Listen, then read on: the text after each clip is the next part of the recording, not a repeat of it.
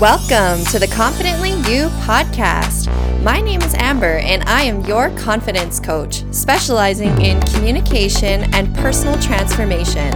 I practice this through feng shui and organization, coaching, neuro linguistic programming, hypnotherapy, and all that spirituality woo woo. My mission in life and goal with this podcast is to help you achieve total freedom and optimize your life by building confidence within your mind, body, and spirit. I'm here to tell you that confidence is not something that you earn, but rather something that you learn.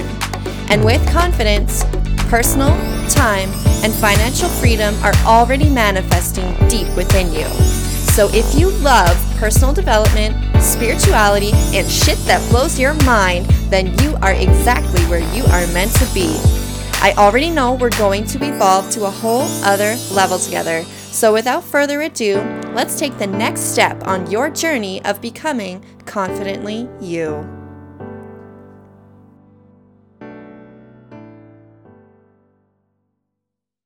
Hello, confident soul. Welcome back to another episode of the Confidently You podcast. My name is Amber, and I am your host on your confidence building journey. So, welcome. Ah, spring. Do you feel it in the air? If you live in my neck of the woods or in the northern hemisphere, Feeling that sun fills me with so much happiness and invites me to spend more time out outdoors. I've been walking more lately. Me and my fam, we've been walking more lately. But in turn, we have also been bringing more of the outdoors inside, like dirt, like mud, like tiny branches, and a wet dog. Spring inspires many people to get into that spring cleaning mode and that and um, that what that's what's really inspired this episode today. I want to talk about feng shui because I believe it's totally relevant to talk about considering the time of year. And I also haven't mentioned much of anything about it on the podcast before. So, yay, new topic. Feng Shui has been an epic contributor on my confidence building journey. I'm really excited to talk about it today because I think feng shui is generally misunderstood or often people don't know what it's about at all. And in my personal experience, feng shui has helped bring harmony, balance, peace, and prosperity into my home. I'm very sensitive to my surroundings. And truthfully, I'm not sure if that's a conditioned response or if I'm naturally sensitive to energy. But my home has really good vibes. If you've ever been here, you know I've got some good, strong, positive vibes going on in my home. And it's the way that I feel in my home that is important. Your home is an extension of your being, or really like any environment that you spend a lot of time in. So, if you work outside of the home and maybe you have an office, for example, that is also an extension of your being, especially if you spend like really long hours in your office. That is an extension of your being. So, to take care of your home or your space is to take care of yourself. I've mentioned on the podcast more than once, I'm sure, that confidence comes from your internal world. It's about developing your inner self, which will then impact and determine your external reality. Your home or space is kind of an exception to this rule. And what I mean by that is because your home is your dwelling, like obviously your home is not inside of you, right? But um but because your belongings make up the space and like your energy is so present in your home. Your home, this is your external world, which is your home. So it does impact your internal reality. And often, if you are feeling scattered, depressed, anxious, impulsive, unmotivated, overstimulated, or unable to rest, this could be because of the presence of strong energies in your in your environment that are affecting your own personal energy. So as much I, as much as I believe that confidence always starts from within because it does, I do also stress the importance of having an environment that supports your personal energetic energetic needs. I like to think of this as your success environment. And this is what I'm going to talk about today.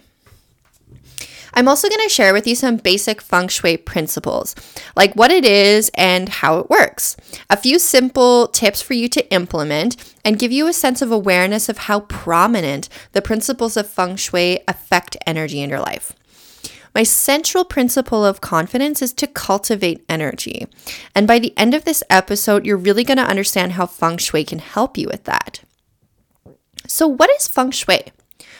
Feng Shui can be thought of as the art of placement. And just like any art, you can understand the functional principles, but there's there's always some sort of an element of intuitive skill and knowing. Feng Shui is an ancient practice that originated in China. Its central focus is on qi, which is energy. It categorizes different forms of qi into five elements, which is slightly different from us Westerners, what we're used to. Um, we're used to four, but feng shui uses five. And they are wood, fire, earth, metal, and water.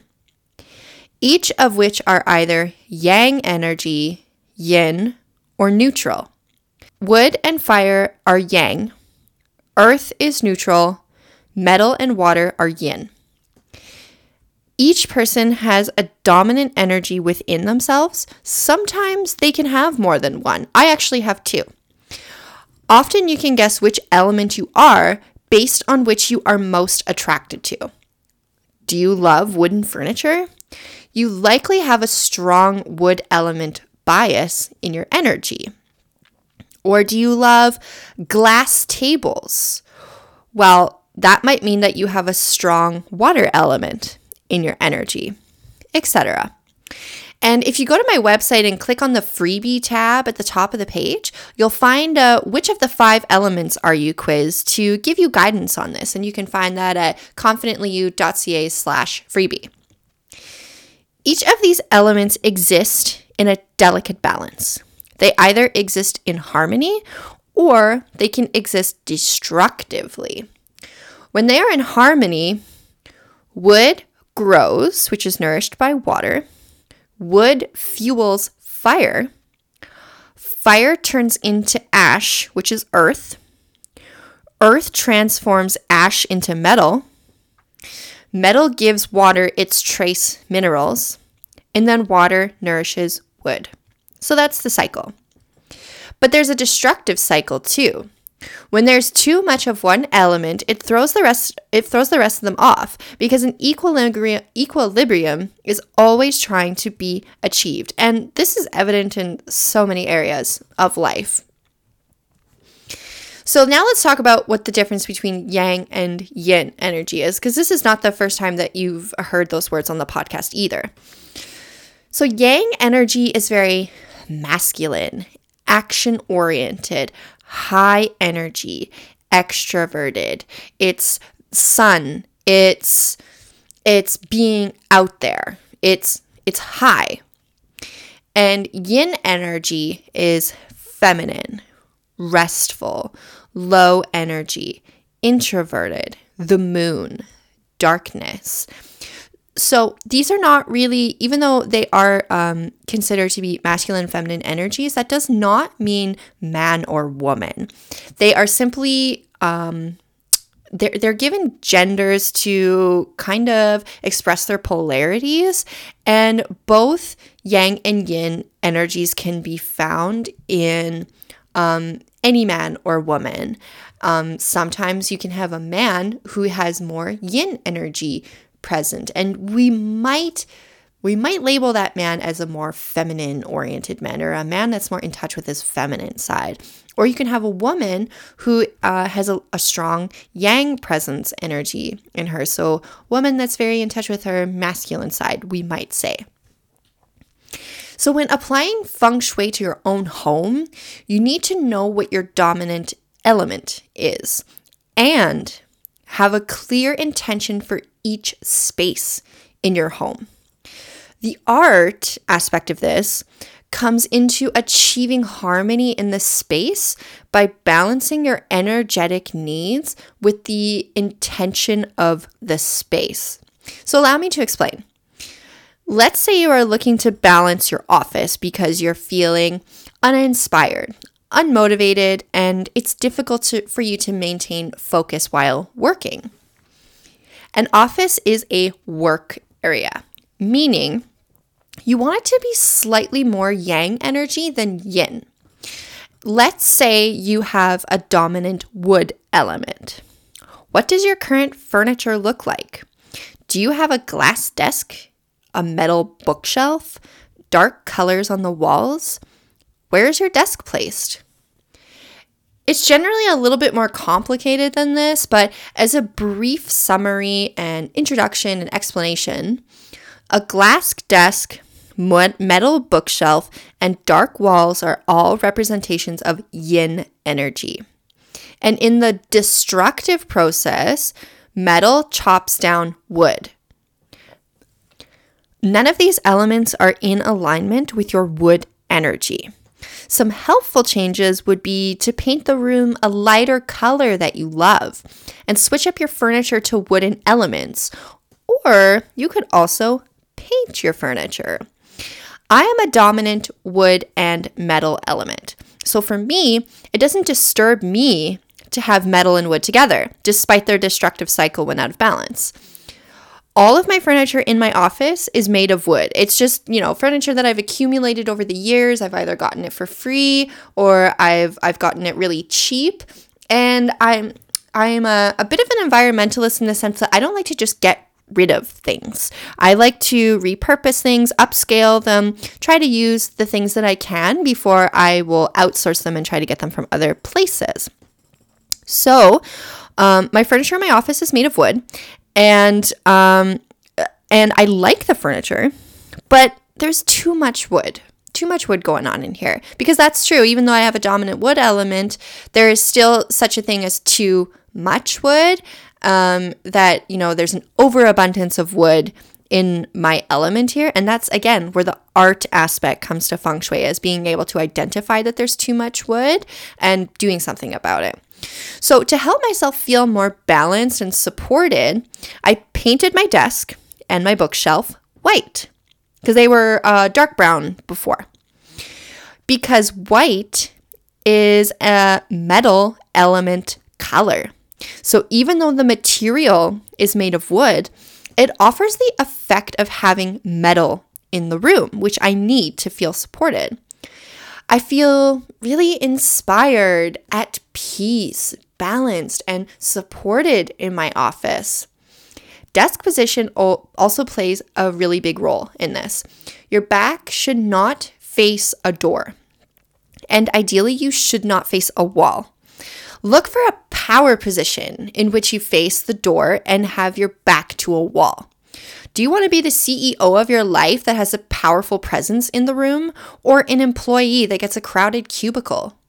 Think about when you um, go to a major corporation or you see like businesses on TV. Look at the look at the people that are in positions of power. I would be willing to honestly, like almost bet my life on this that none of them have a desk that is facing a wall. Um, right now, as I'm talking, I'm having this image of the, the show Suits coming to my mind, which is about like high end lawyers, and all of their desks face the door. None of them have a desk facing a wall, and none of their none of their desks are positioned in which their back is to the door. That's because they are placing their desks in a position of power. So now let's look at a bedroom for uh, for an example. A bedroom is meant to be more yin than yang because you are meant to rest in this room. So, do you have bright, obstructive colors in the room? Do you have any like unnecessary, unnecessary pieces of furniture in the room or elements that make it more yang, like a TV, a desk, a computer? If you are a very yang person, you're going to want to optimize the yin energy in your room to ensure that you have a peaceful rest. So that's kind of my brief brief explanation of how the elements work together.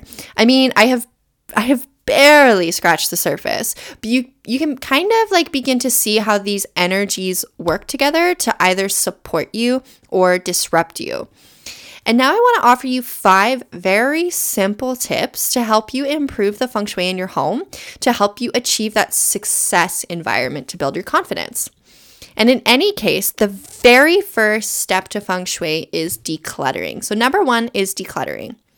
Because there's no sense in adding objects to a room for enhancement if there is too much destructive energy in the place, in the space. Maybe you've heard of people using mirrors to correct um, unwanted building designs in feng shui, or like placing furniture here and stuff here, or a plant here, or a crystal here.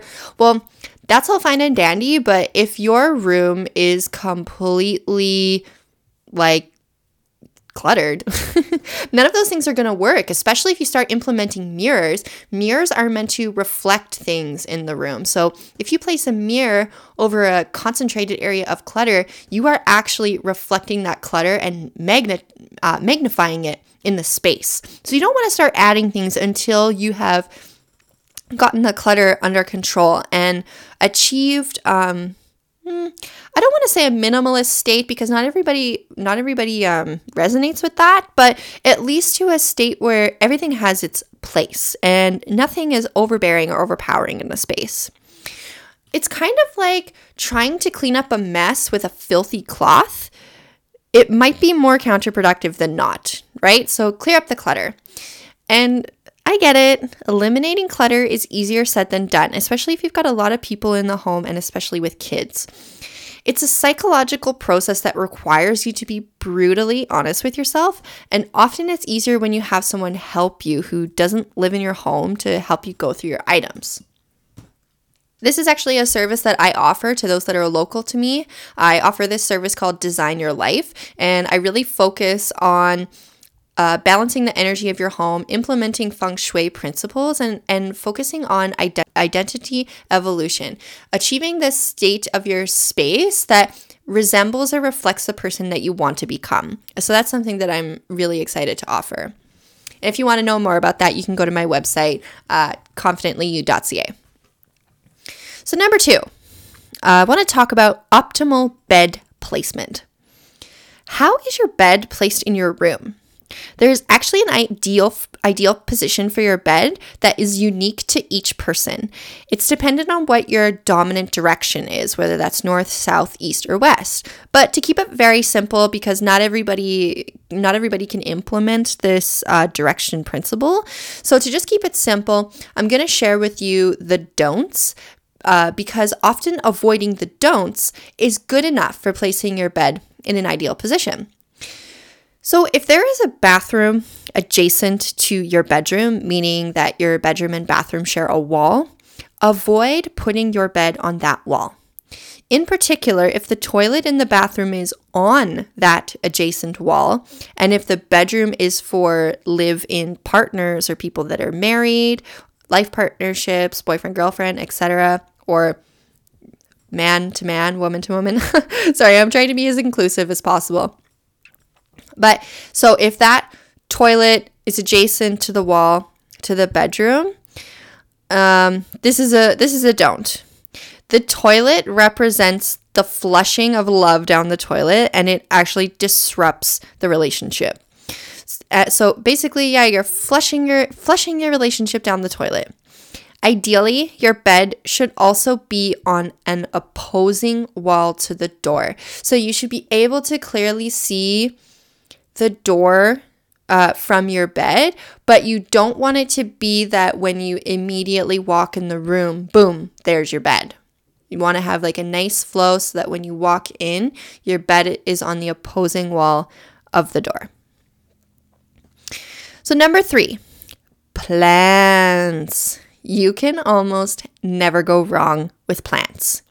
And take care of your plants, and they will take care of you. They'll lift the energy your lift the energy in your home, purify the air, and offer you beautiful oxygen. Plants are also a really great way to offer multiple elements in a room, um, such as wood, which is the plant itself, earth, which is the dirt that it sits in, and uh, metal, which is also the dirt because there are um, minerals found in the dirt, or maybe the pot, the pot that um, or the container that the plant is in is um, is made of metal. You can also um, think of it as water because the container itself, the shape, or anything bowl like or made of glass is a water element. So there, in a plant alone, there can be um, four of the five elements present in the plant, and even to maximize it and make it all five, you could put it in a red metal container or a red glass container because that would represent the fire element. And then you have this beautiful balance of all five of the elements in one piece. I love keeping my plants on my desk. They make me feel like I'm in touch with nature and I feel so at just at peace and in harmony and I actually talk to my plants. I love plants.